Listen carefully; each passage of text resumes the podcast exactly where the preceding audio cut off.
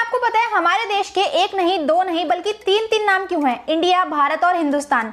जुड़ो और कराटे में क्या डिफरेंस होता है? और राम राम दो बार ही क्यों बोला जाता है? तो आज की वीडियो में हम कुछ ऐसी अमेजिंग फैक्ट्स को जानेंगे तो चलिए शुरू करते हैं। फैक्ट नंबर टेन क्या आपको पता है मैजिक मशरूम नाम का एक मशरूम है, जिसे खाकर आपका एंजाइटी और डिप्रेशन पाँच साल तक के लिए दूर हो सकता है।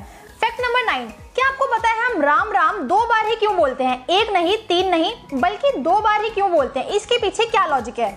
दोस्तों, जो हिंदी की शब्दावली होती है, उसमें र अक्षर सत्ताईसवें नंबर पे आता है। जो आ की मात्रा होती है, वो दूसरे, और जो म होता है, वो पच्चीसवें नंबर पे आता है।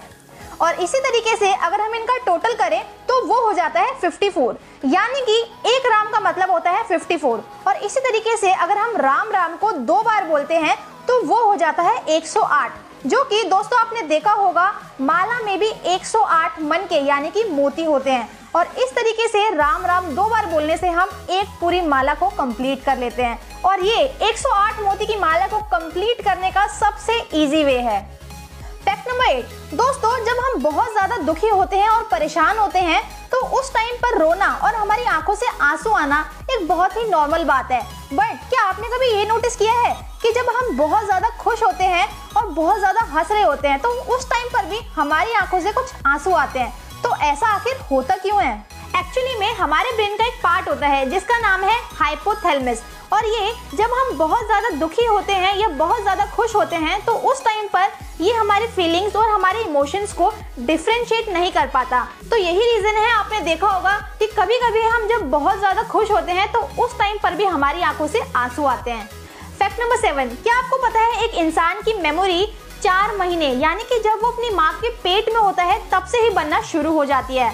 अमेजिंग फैक्ट नंबर सिक्स हम सब स्कूल्स में तो पढ़े हैं और अभी भी बहुत सारे बच्चे स्कूल्स में पढ़ रहे हैं। बट ऐसे बहुत कम लोग होते हैं जिन्हें स्कूल्स का फुल फॉर्म पता होता है। जी हाँ स्कूल का भी फुल फॉर्म होता है। तो स्कूल का फुल फॉर्म होता है study centre house of organise learning fact number five क्या आपको पता है जुड़ो और कराटे में क्या डिफरेंस है? बहुत सारे लोगों को लगता है जूडो और कराटे एक ही चीज़ है बट नहीं, दोनों में फ़र्क है। दोस्तों, जूडो एक सॉफ्ट मार्शल आर्ट होती है, जबकि कराटे एक डिफ़िकल्ट और एक हार्ड मार्शल आर्ट होती है। जूडो कुश्ती की तरह होता है। जूडो में हमें सामने वाले इंसान को गिराना, गला घोटना और उस पर अटैक करना होता है, ताकि वो खुद को सरेंडर करने के लिए मजबूर हो जाए। और अगर हम दूसरी तरफ़ देखें तो कराटे थोड़ा थोड़ा बॉक्सिंग की तरह होता है। इसमें हम अपने हाथ पैरों को कोनियों का यूज़ कर सकते हैं सामने वाले पर्सन पे अटैक करने के लिए। दोस्तों, जूडो को आप एक गेम की फॉर्म में समझ सकते हैं और कराटे को एक एक्चुअल फाइट की फॉर्म में। फैक्ट नंबर फोर आपके साथ कभी ना कभी ऐसा हुआ होगा कि आप किसी इंसान से पहली बार मिले और आप उनका नाम भूल गए।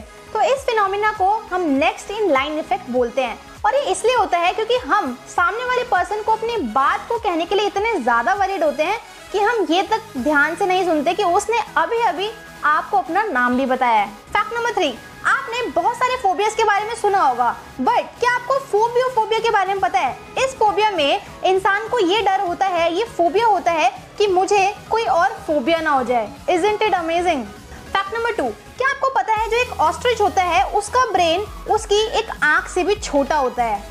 Fact number one the last but not the least कि हमारे देश के तीन नाम क्यों हैं? भारत, हिंदुस्तान और इंडिया। दोस्तों, संविधान में हमारे देश का नाम भारत ही है। तो चलिए भारत से शुरू करते हैं। भगवान राम के पूर्वज सम्राट भरत जो चक्रवर्ती सम्राट थे, उनका पूरा साम्राज्य कश्मीर से लेके कन्याकुमारी, यानी कि पूरे इंडिया में फैला हुआ था। तो उनके ही नाम पर हमारे देश का नाम भारत पड़ा।